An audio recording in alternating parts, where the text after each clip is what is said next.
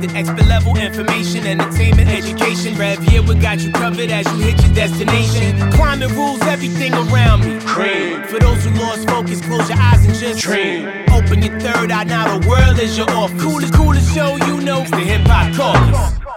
Well, I'm excited for this interview because I have a very dear friend of mine here on the coolest show, uh, Kerene Tayloe. Kerene, how are you doing?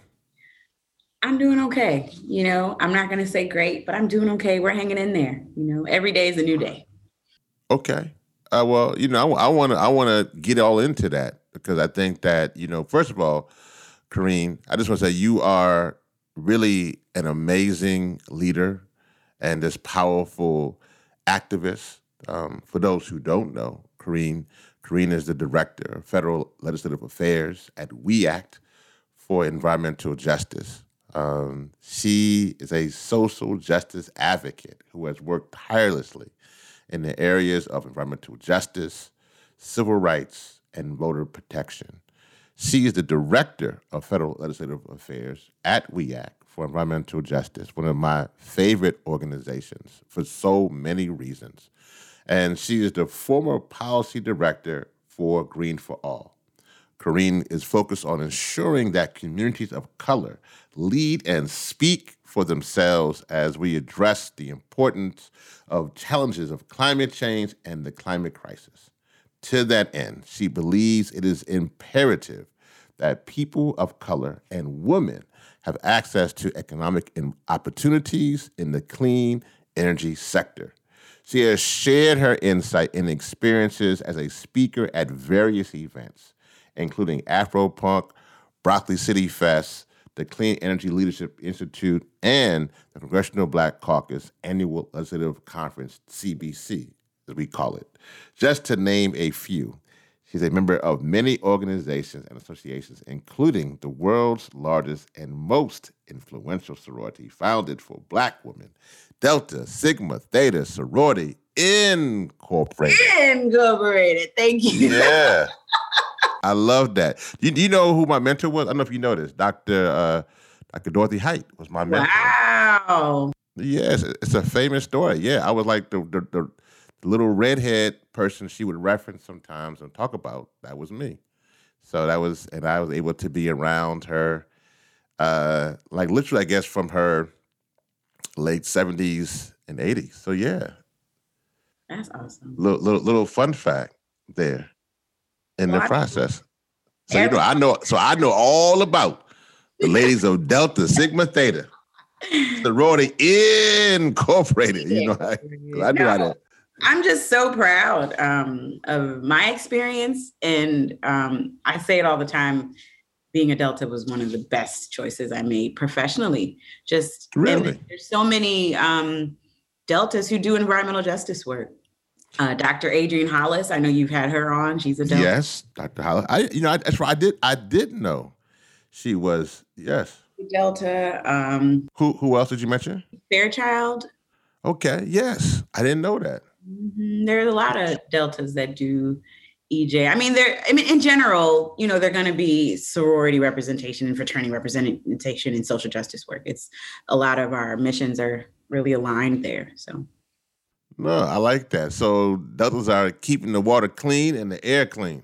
I, I, love it. So letting y'all know, uh, they they they done threw down threw down the challenge. Actually, but we know, you know, with uh with Vice President Harris, you know, she's an AKA, big on EJ. So we want to give a shout out to the AKAs and and that's a um, a network that I'm really trying to focus on how to harvest the huge numbers of um, people in Black sororities and fraternities to engage around our issues. So many of them are healthcare workers and doctors, professionals, teachers. So many of them are educators and business owners too. So making those connections, I think, is really. It is actually no, and and we we we need that to happen. Before we get into that, I want to we kind of we kind of got a little bit. I mean, I gave your you know your your business your your advocate, your warrior bio, and all that good stuff. But for folks who just want to know more about you personally, like the woman, the advocate, who is Kerene Tayloe? Awesome. I'm first generation Jamaican. My family, both my mom and my dad, um, you know, came here to make a better life. And I'm just the product, I think, of their really hard work. Um, I'm a H. I did. I didn't. I actually didn't know that. Like who names like Kerene is such a typical Caribbean name. It is now. Now that you said it, now that you said it, it's like well, my you know, I, I obviously go by Rev, but my first name is Lennox or Lennox, as they would say, and people from the Caribbean, Lennox. That's amazing. So like now you got like a whole strong like uh sorority fraternity and now like like Jacqui Patterson, a whole strong Caribbean connection. That's wonderful. I didn't know that. Well, actually, that's just a lot, though. I'm sorry. Keep going. So you were right. That just um, first generation. I grew up in the Midwest. I grew up right right outside of Chicago in Evanston, and um, I'm so proud that I can say this. That like my elementary school principal made sure that all of us, Black, White, Latino, knew the words to lift every voice and sing, and we would mm. sing every you know Black History Month and like those kinds of you know uh, pride in blackness were was something that I was exposed to really young.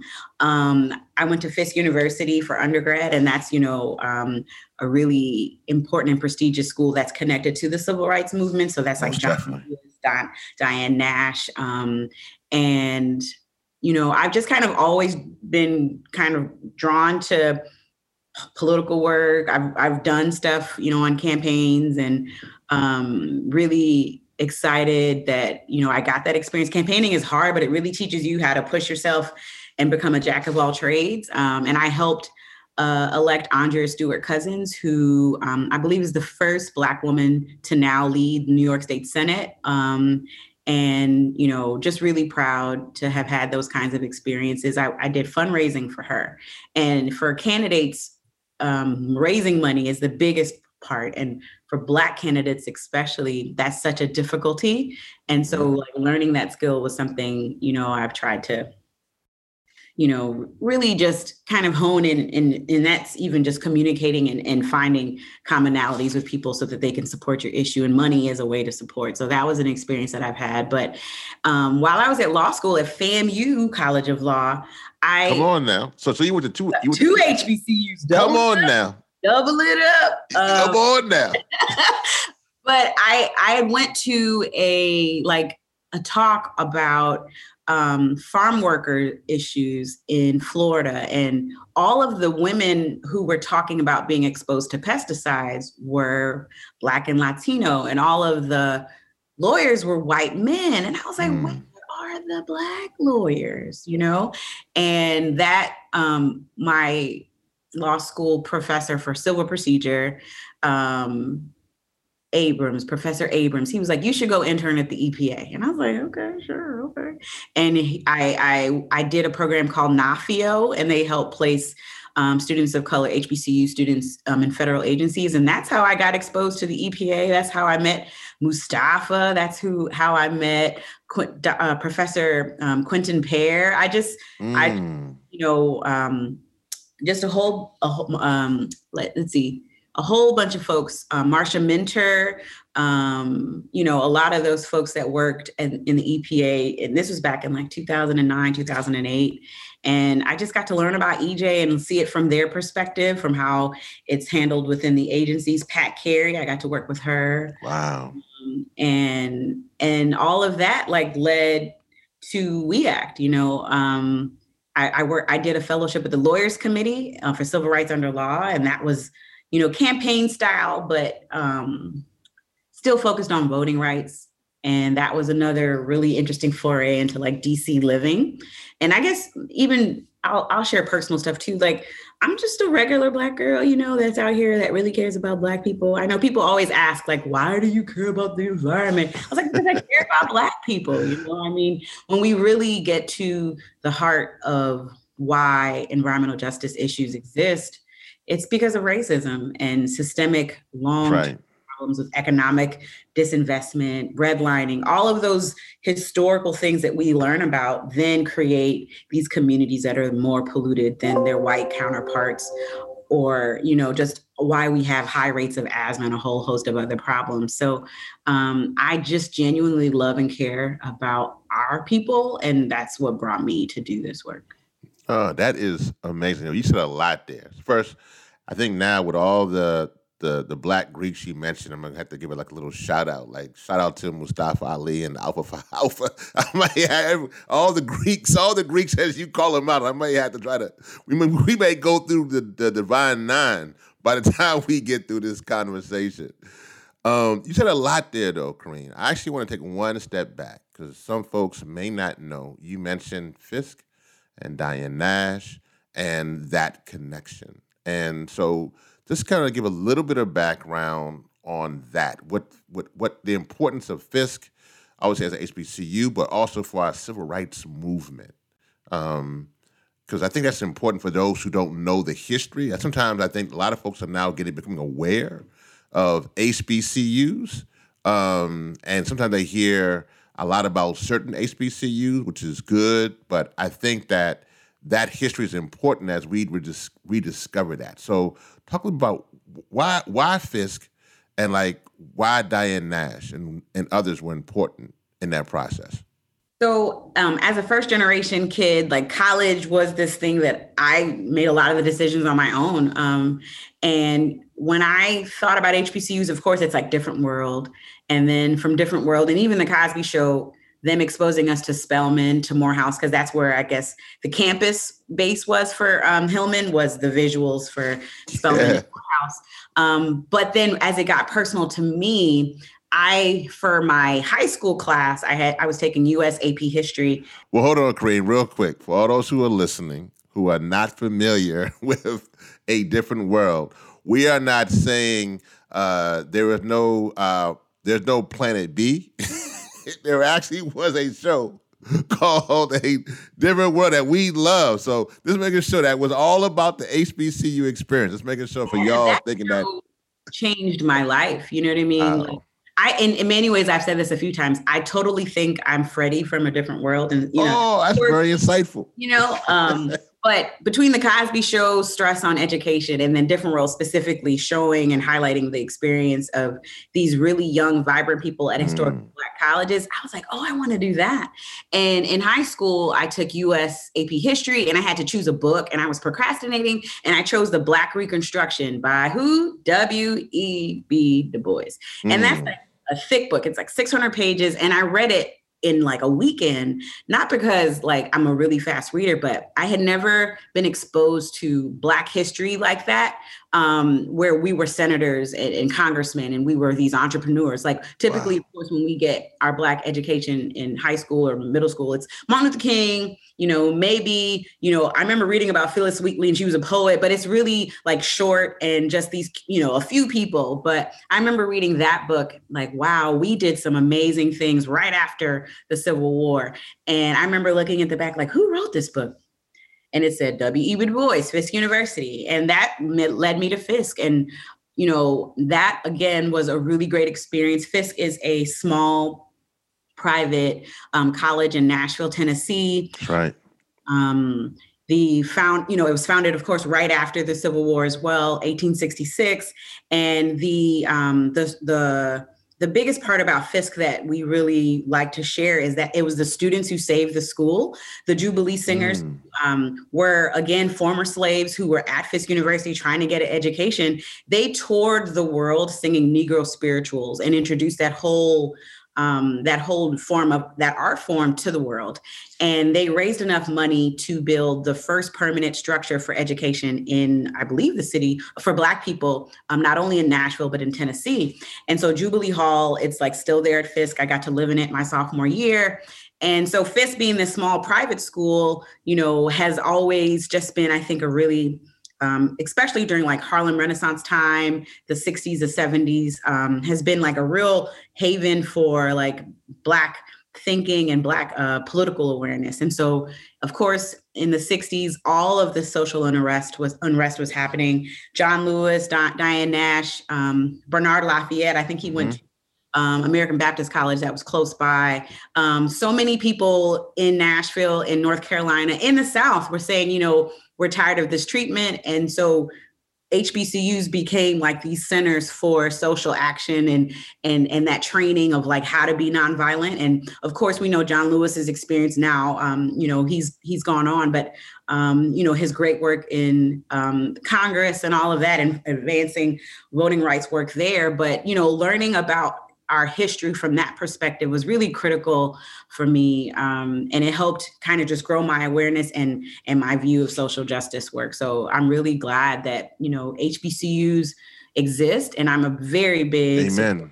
promoter of those. Yep. No amen. And shout out to the late great congressman john lewis. Um, uh, i'm going through my list here y'all from phi beta sigma fraternity as I as I work work through my divine nine here with with Kerene. Uh, Kerene, you have become known for us in our movement as one of the most articulate, um, informed folks on legislation and policy. That has kind of become your thing, and not only from our community, meaning uh, BIPOC communities, but also just in general, the climate movement now listens to your um, analysis on the environment.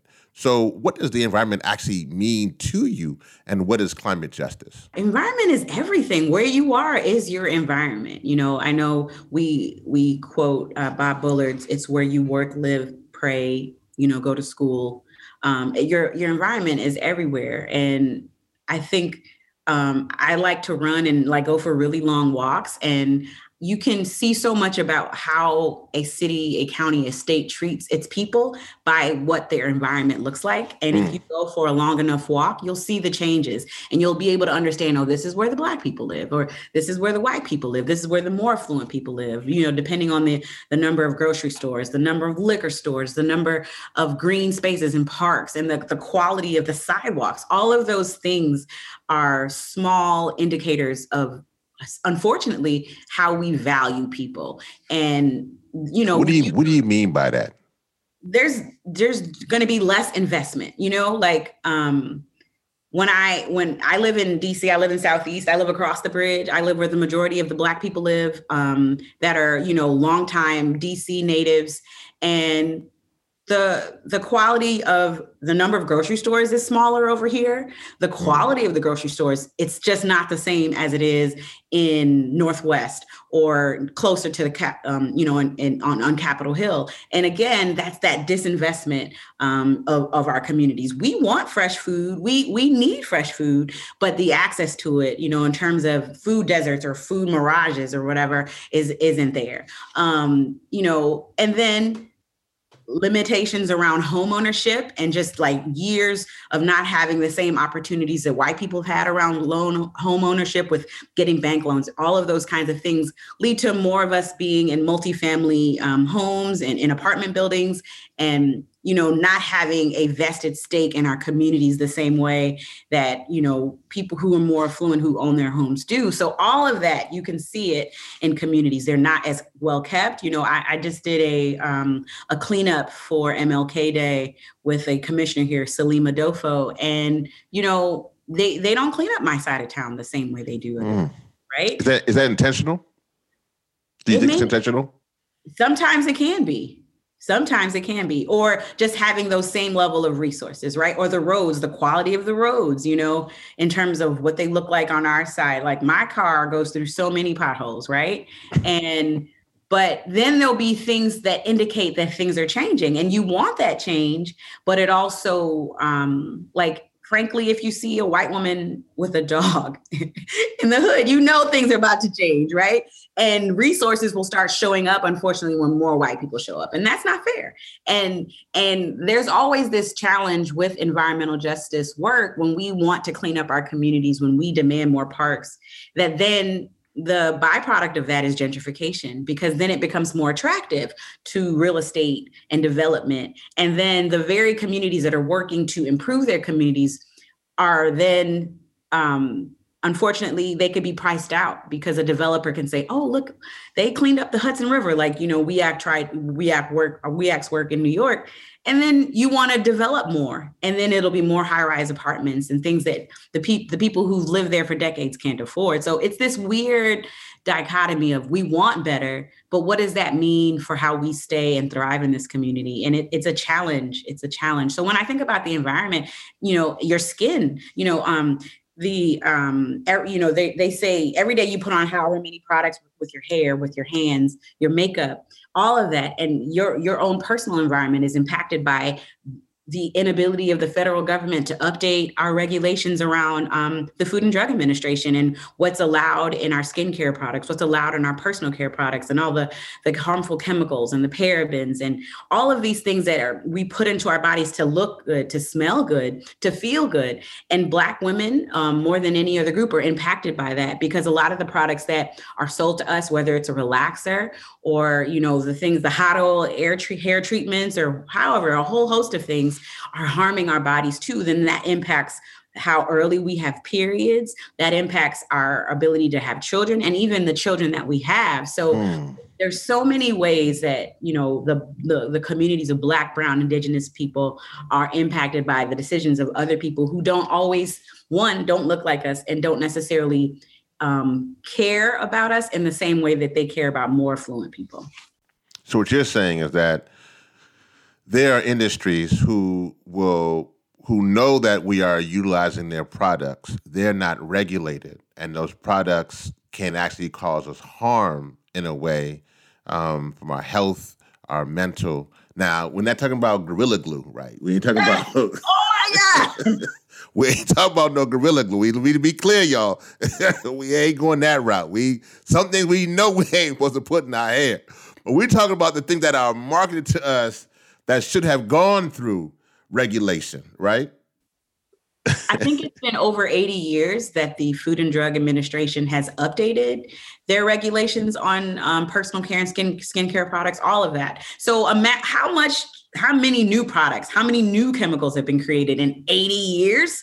And there's no regulation there, right? And so sometimes a product will be labeled as organic or natural, but there's really no regulation on that. And so you don't know, like, oh, let me get, you know, I'm going to go down the aisle to the ethnic aisle where they sell my hair products, and I might pick up pink oil moisturizer. Every little girl used pink oil moisturizer as a kid, or just for me, that relaxer. Eh, you know, that was marketed to us, but those things were incredibly harmful and still are being sold and still are impacting you know young kids every single day women every single day men even men when you you know go to the barbershop and whatever your barber's using to you know the whatever they after you you get your hair cut and whatever they're putting on your scalp and your face that's going directly into your pores and there's no regulation on that. And so we don't even realize all the ways that we're harmed you know and and um, polluted and in, in ingesting things in so many different ways you know, Kareem, I want to piggyback on something you just said. I think is very important. You mentioned about you know the white woman with the dog as a kind of a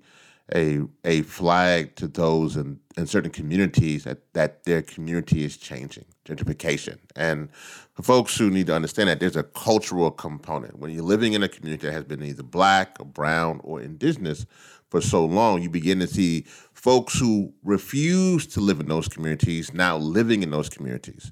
But that is also a sign. Um, that is also the the canary, so to speak, um, in the coal mine that says that you are also going to be moved out of this.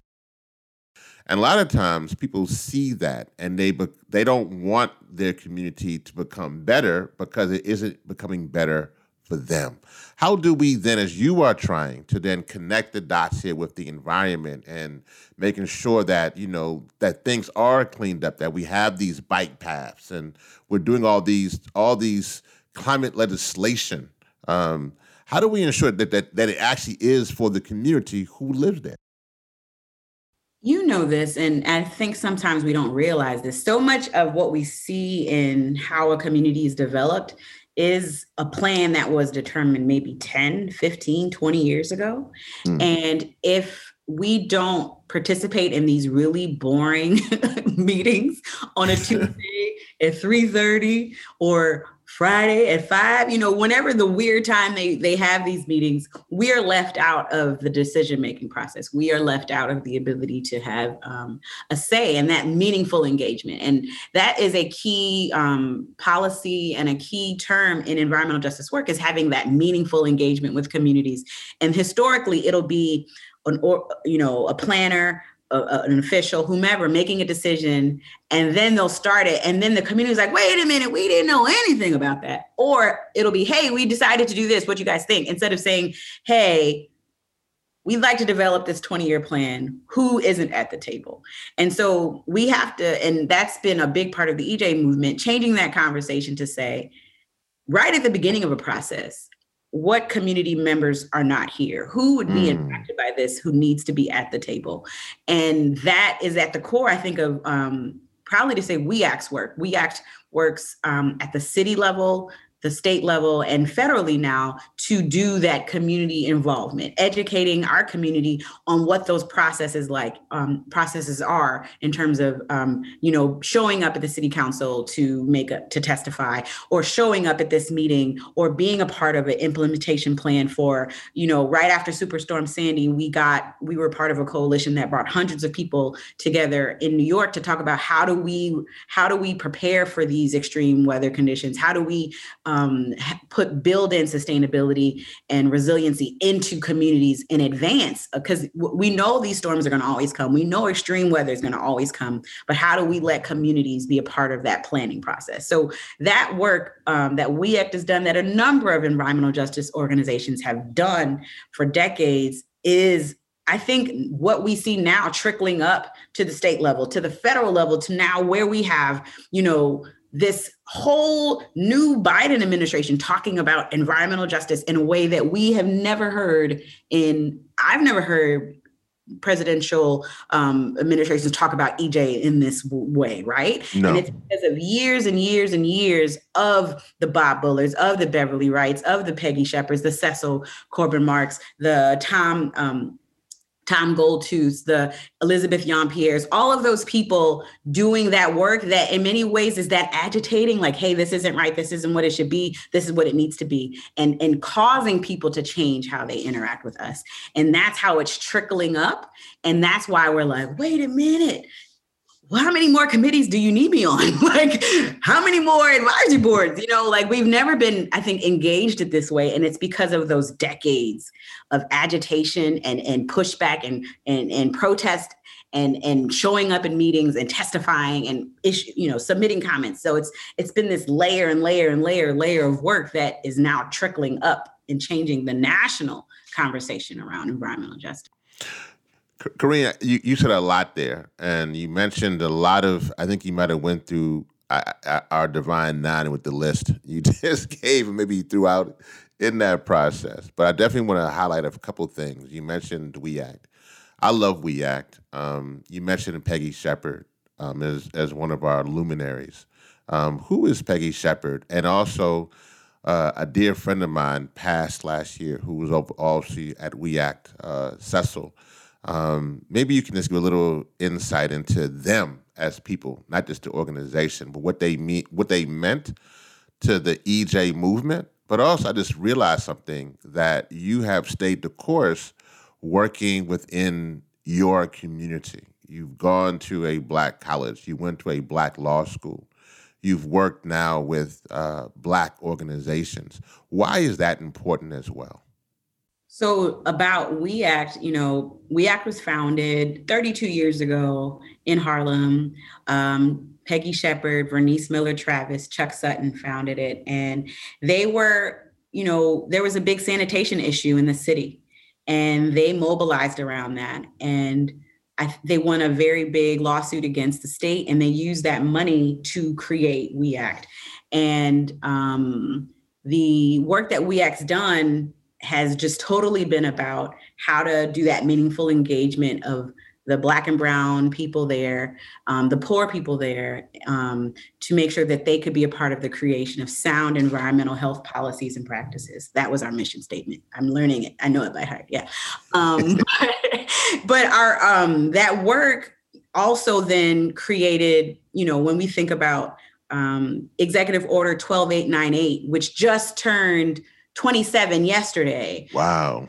You know, they were a part of, you know, they and a whole number of environmental justice leaders were a part of, you know, um, advocating and working with the with the Clinton administration to get that passed. And, you know, um, the 1991 People's um, the, the, them coming together to put together the the principles of environmental justice. All of that work um, that happened in 1991 and all of that like there's just been so many instances where they've come together to advance the movement and so we act you know i'm proud to say I'm, I, I work for an organization that has been a leader in the environmental justice movement. And Peggy is a fiery, cute little woman that doesn't play with nobody. And it's been my privilege to learn from her. Cecil, um, dear Cecil, like ah, I hate when I have to talk about Cecil. I admired him so much. He was so mm. sharp. He was so intelligent like he knew and he was so strategic like i i i want to grow in my ability to be as strategic as he was and he he just knew and understood policy in a way that advanced ej you know, not only within the city and the state of New York, but nationally. And, you know, he just passed in October and he's dearly missed, dearly missed. Um, Vernice, you know, is here um, and she's done some great work. Um, and, and she also still serves on our board. Uh, but you know these are people that i get to call like mentors and i can text and call them and ask them the dumbest questions because as much as i i get i'm told that i i'm I, i'm i'm such a great communicator i'm learning from them like i'm reading them i've i don't know how many times i've pulled up peggy's presentations on YouTube and just watched and listened to them. Mm. You know what I mean? And and hear how she talks about things, and that helps me develop how I'm talking about things. Or all the times that I've gone um, and with Cecil for a presentation, or for him or talking with an office, and just listening and le- learning how to communicate and to deliver our message in a way that is cogent, but also very clear that you know these things are firm. We're firm on these things, and I'm I'm grateful for their example and for their leadership and I'm I'm fortunate that I'm I'm the kid in the room, you know. I'm I'm a baby EJ advocate. Like I'm, I'm a baby in this work, and you know I get to step in their really huge footsteps once in a while, and I don't take for granted um, at all the work that they've done. And you you know like if if like they've been doing this work about how long I've been alive, right? And so like I and sometimes I'm like, why don't I know enough? And it's like, well, I've only been doing this for a small amount of time in comparison to people who've dedicated their entire lives to you know the environmental justice movement so just really proud no definitely no they well no they are uh, everybody you named there vernice uh, peggy cecil um, you mentioned dr bob bullard earlier obviously beverly wright there's so many people we can just continue to name and that, that brings a point up though because you you talked about Cecil in the present context, and we know he passed now some months back. Um, that means that he has there's still an impact there. Obviously, that will never go away. But that means to you there's still that he's almost like he's not gone in some aspects. Is that a correct statement? He's um, he was amazing. It's hard to not like it's hard to be like, oh, I can't text Cecil or I can't call him. I mean, his impact and then hearing other people who've worked with him over the years um, talk about him it's like oh, i'm so i know when i um, left to work at green for all i knew i needed to come back to we act i knew i needed there was so much more that i wanted to learn from peggy and cecil and that was a big part of why i came back and it was the best decision for me professionally. And and, and um you had also asked like why i'm so like i've i clearly am like i've gone to black schools. I typically thrive the best when i work for black people because there is a connection. I'm just connected to I, I just care so much.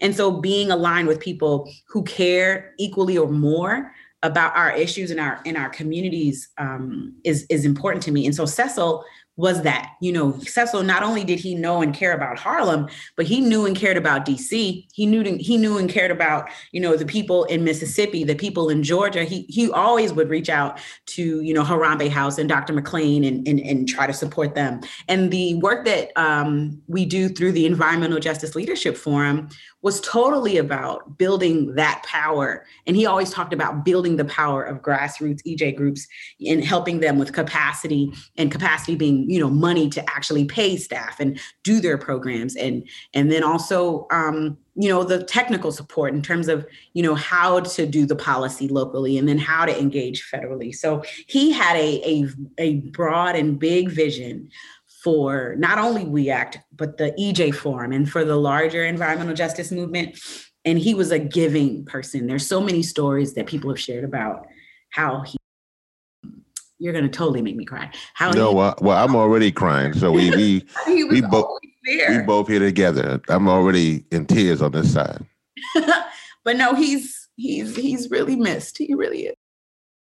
Hmm we definitely uh, i don't think people understand how much we this this work takes um, so that, that's how little i'm gonna give my sister a second and uh and we're gonna we gonna uh let you know this is why we why we do this work you know Kerene, i, I want to um as I give you, I gave you, I gave you one second. as I gave you what, as I gave you one second there, I, I, I just want to say that um, you know, you are a triple threat from this aspect. You are clearly someone who has the demonstration, the legislation, and the litigation part down of this process. So, um, you know, you recently testified at a virtual congressional hearing titled uh, Back in Action Restoring Federal Climate Leadership.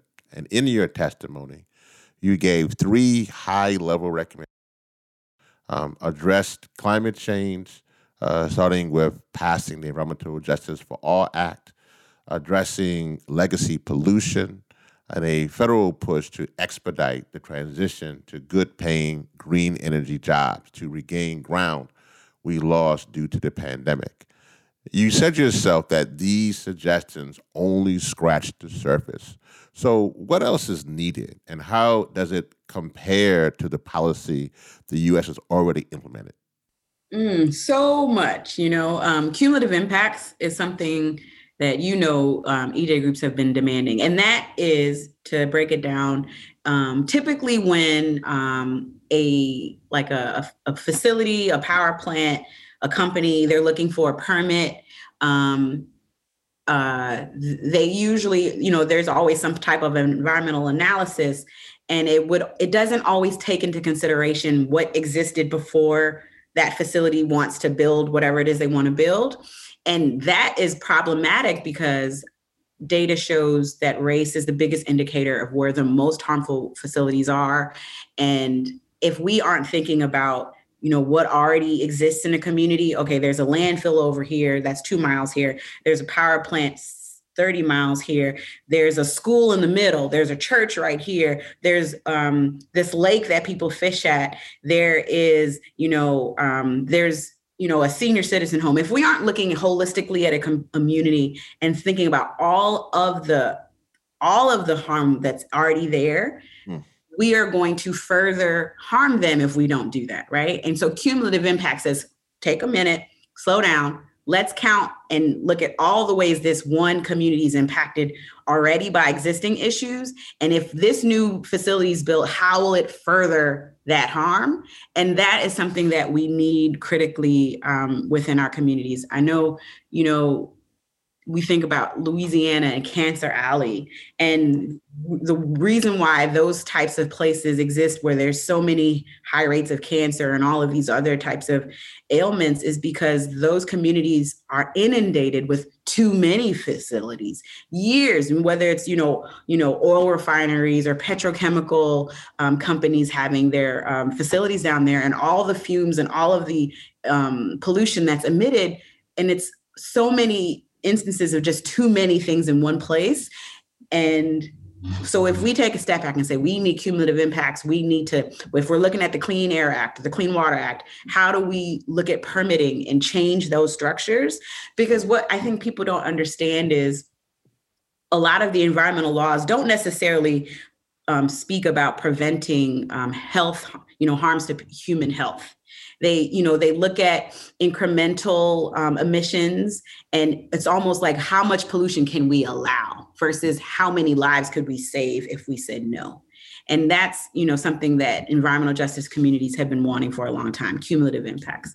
Even um, one um, thing that uh, the Biden administration wanted to introduce was um, the citizens or the the um, the the climate conservation corps, which would be like a a recreation of the conservation corps that came out of the um, the New Deal, and that you know planted billions of trees in America. But it also the conservation corps of the New Deal it was incredibly racist, and a lot of Black people didn't have access to those jobs. And so um, the Biden administration wants to have the climate conservation corps to do a lot of that reforestation work to to work in communities to really address the climate crisis through jobs for young people who are uh, and then people who are underemployed or not employed. And that's a great idea.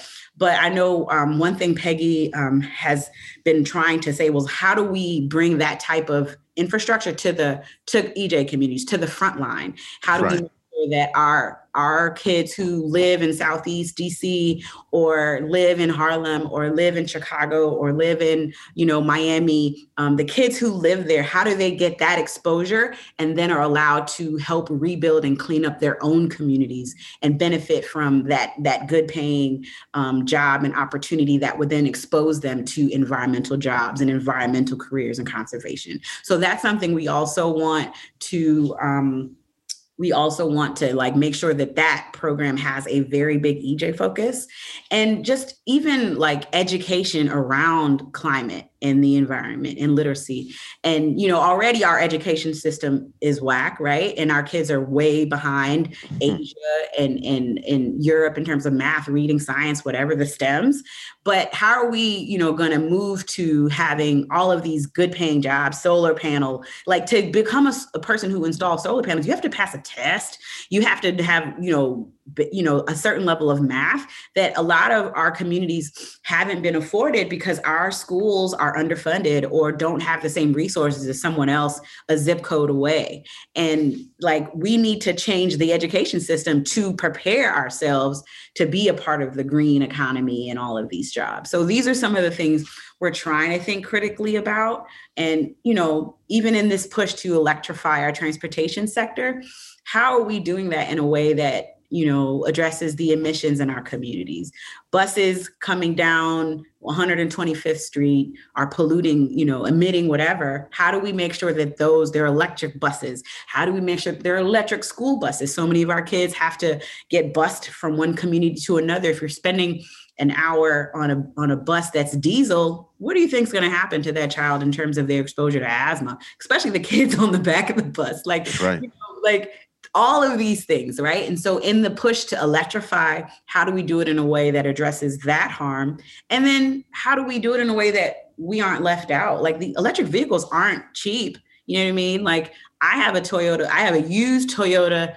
Um, I have a um, Prius. I'm a nerd. I, you know, no, but it's a little hatchback or whatever. And I also just love how activists always got to make sure Cause you know if you if you if you ask, I got me a 2021 Tesla, they'd be oh boy, we gotta they they, they, they be hold us they be hold us accountable. So we got always activists gotta be like, I got me a 1989 Prius third hey, third hand used. I, it was my it's my first car and but because i know and i care about you know fuel efficiency and not having to pay a lot of money at the gas pump and the emissions you know, I got that car and the Prius, I mean, it's not, it's not ugly, but it ain't like, it's not like a Camry, you know, it's not, it's not, it's not a Tesla at all. It's not sexy. So, but how do we make one, how do we make them affordable and, you know, and make sure that we can also be a part of that transition too, in terms of the infrastructure that's going to pop up, you know, for, um, having electric vehicles. It's it's it's going to be a challenge. So we want to make sure that equity can be involved in all of those parts too. It's clear you're excited about what President Biden and the administration is doing with the executive orders, and particularly around environmental justice and that aspect. Um, are you as excited about what's hap- what what can happen with this Congress? Do you think it's too divided to create climate policy? And there does seem to be a lot of litigation that's still rolling over from the Trump administration um, in the court. So, what are your thoughts on the on the legislative and and on the the court side of this process? Well, we lost, well, not we, but the Democrats did lose some seats in the House. And then, of course, we have this 50 50 split in uh, Senate. And legislation is so important. You know, executive orders determine how the federal government responds, but we need legislation that will move us beyond a presidential term. And right now, with like, explain that. We got a lot of folks I know listening are really kind of trying to understand how this climate policy stuff works. Explain when you say beyond this presidential term. What does that mean when you say that? Well, for instance, we talked I talked about Executive Order 12898, which was the executive order on environmental justice and how f- federal actions on environmental justice. And that is as a federal um, as executive order, it can it the it was a priority of the Clinton administration, but George Bush and his father, you know, um, or George Bush a- after him, that wasn't a priority, you know, um, George W. Bush. And then Barack Obama, of course, when they when he came in office, that became more of a priority. It was totally ignored during the Trump administration, but because there's no legal teeth to it, it's at the discretion of that president whether or not they want to prioritize it or or ignore it or you could even you know just completely ignore it altogether and so yes the biden administration rolled out some really good environmental justice language in that executive order. I mean, they use the word legacy pollution. When I saw that, I was like, my God, look at that. That's some impact right there. And, but we have to have, if, if Biden leaves and we have a, a person who doesn't see environmental justice as a priority, again, we'll have that regression of federal policy. So legislation if we codified or made executive order 12898 a law it would become the law of the land and it would determine how things happen throughout you know the entire country. And so we need that. And so like right now congressman uh, donald mceachin uh, chairman rahul Raul Grijalva, they introduced the Environmental Justice for All bill, which speaks to codifying Executive Order 12898, which speaks to creating um, and requiring cumulative impacts, which also um, speaks to a whole host of environmental justice um, policies that we've been asking for. And that's a very well vetted bill. And so we want to see that pass. And the challenge is making the case for it in both the House, where even though there is still a progressive majority, with the Senate being 50 50, there's a challenge there. And, you know, we, we hmm. may be able to look to um, VP Kamala Harris as the deciding vote, but that's still the challenge. And there, there are people who might be a D or an R who may not see the value of environmental justice the same way. So without a larger majority, those types of bills that we believe are necessary and incredibly important will be you know will get stalled or maybe end up in just you know maybe in committee so that is a challenge for us and with you know climate legislation and everyone wants to talk about ej everyone wants to like how do we also make sure that you know there's only you know our office in dc it's four of us and there's so many bills and there's so many offices that are calling. So maintaining our energy to respond to things appropriately and the capacity to do it like it's incredibly intense.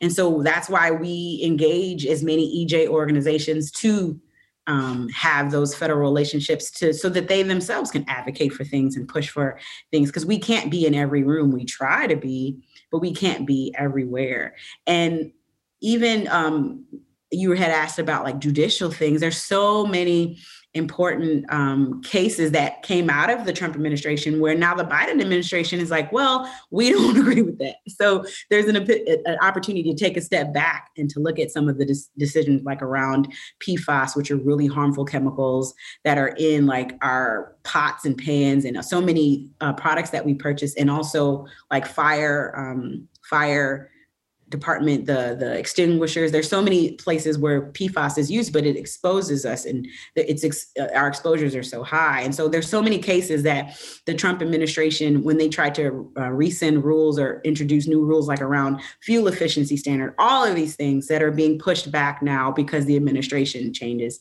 And they say all the time, like, um, you know, like elections have um, consequences. Consequences, and the consequence of this election is we're seeing this dramatic 180 to hmm. fix and resolve.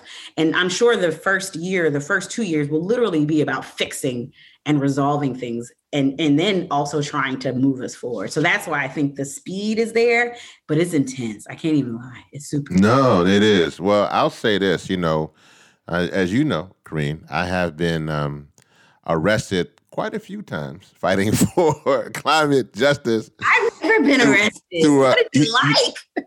You really? Oh, you gotta hang with me then. Listen, oh, now, no. now, that I know that, I'm making sure you going you. I'm making sure you get locked up. We we gonna make sure that happens. You go. We going to the who sky. We going. You got. You ain't lived till you see the back of a of a, a, a paddy wagon. yeah, no, no. You gotta. It's tight back there. Oh man. But uh, but I'm making sure. But uh, one of the I mean, all, all over the place, been arrested, obviously fighting this good fight. But one of the places I was arrested was actually at the Federal Energy Regulatory Commission outside of FERC. FERC! yeah, because of the pipeline fights. Um, and now I always knew FERC because I know they're the ones who grant the pipelines. But what is what is FERC? Uh, and also I know that they had an important EJ development. What what is that? So I am still learning about FERC. FERC is an independent agency. To your point, they they look at um, wholesale regulation of the energy market, and um, that also then trickles down to what we pay um, as consumers, but it's more about like the wholesale re- retail side. Still trying to learn. But then to your point about the placements of pipelines, that's another EJ issue that interacts uh, with communities. And many people feel like FERC has just been like a rubber stamp for the utility and for um, fossil fuels and, and, and that whole sector. And um, at the end of last year, uh, in the big um, COVID relief bill, there was a big section on energy, and it, the omnibus is what they call it. And there was some language that said that FERC, the Federal Energy Regulatory Commission, needs to um, finally set up the Office of Public Participation. And it was like, what? There's an Office of Public Participation? And apparently, when that um, off that there's been a demand on that since like 1978, and they've never done it. And so now here's this key opportunity to create a place for communities to engage around pipeline, mm. around you know more renewables. And just yesterday, uh, chairman of uh, FERC, Richard Glick, he's the new chairman um, when things rolled over to the Biden administration, he made an announcement that FERC um, is serious about environmental justice and that they will be creating a senior position to deal with environmental justice. And I was like, what? Like this is and I, am st- i'm going to be reading all about FERC this weekend because i want i want to figure out how more ej groups can can participate in that. So i'm going to bug you after this to learn more about your time with FERC yeah um, definitely. No I, let's, let's have that. more about it because there again the it's like if anyone's a nerd and remembers like um, Game of Thrones, when the eye of Sauron like turned, it's like the eye of the country is turning to environmental justice right now. And so the window for us to do stuff is so small, but it, it feels like the ability for us to change some things is pretty wide and mag like the magnitude is huge. So like I need to learn about FERC. I need to learn more about appropriations because there's this budget reconciliation process and we want to figure out how to get more EJ things covered. Like there's so many things because everyone wants to talk about EJ. Like everyone. oh, I love it. I love it. And definitely we will have we we will have call me anytime and I'll tell you, I'll tell you my side of FERC and and my side in the paddy wagon outside FERC. and and hopefully next time, if FERC don't do right, uh, we we'll, we'll, we'll, be we'll be right back outside uh, FERC. They right down there by if you're in Washington D.C. They're right there by Union. I know right, right where they are, uh, Union Station, and uh, we're gonna be right there uh, protesting FERC if they don't get it right. But right now, with this new administration, look like FERC is getting it together. FERC is getting it together, and a new yeah. going to come up. Uh, there's there's a commissioner who actually was demoted because Trump didn't like him talking about uh, renewables and diversity. Um, his seat comes up in June, and it's like, how do we get someone who's more friendly to EJ in this? Yeah, no, that's a great. So we got we got we definitely got to return and get back on that. Kerene, this is my last question for you. Thank you so much for just being you and your time. Um, it's really one goes here. It's just like uh, for black people, for black folk, as they say, liberation has always been centered. Uh, young black people in this movement are pushing for a liberation framework. After finally getting to a point where justice is centered, what are your thoughts on moving from justice to liberation? And what does the policy look like in that process? Justice to liberation. I'm still thinking we still are looking for justice, right? Um, it it's more of us doing this work. It's more of us getting not only installing solar but owning the companies um, it's more of us getting into wind it's more of us getting in front of FERC and and telling our issues it's just more of us and you know it's always i'm always clear that not every you know skin folk ain't always kin folk. you know what i mean mm, i know that's right all our skin folk ain't our kin folk. thank you so much Kerene, for your amazing analysis our guest today is Kerene Tayloe, the Director of Federal Legislative Affairs at We Act for Environmental Justice. And I am Rev Yearwood, your host of The Coolest Show. Like what you heard on this episode? Make sure you subscribe to the podcast on your favorite podcast platform. Follow us at Think 100 Climate and at Hip Hop Caucus on Instagram Twitter, and Facebook. Visit thecoolestshow.com where you can take action for climate justice right now. You can also learn more about this podcast and donate to Think 100%, which is a non-profit project. Thank you for listening and all power to the people. It's the coolest show you know. It's the coolest show you know.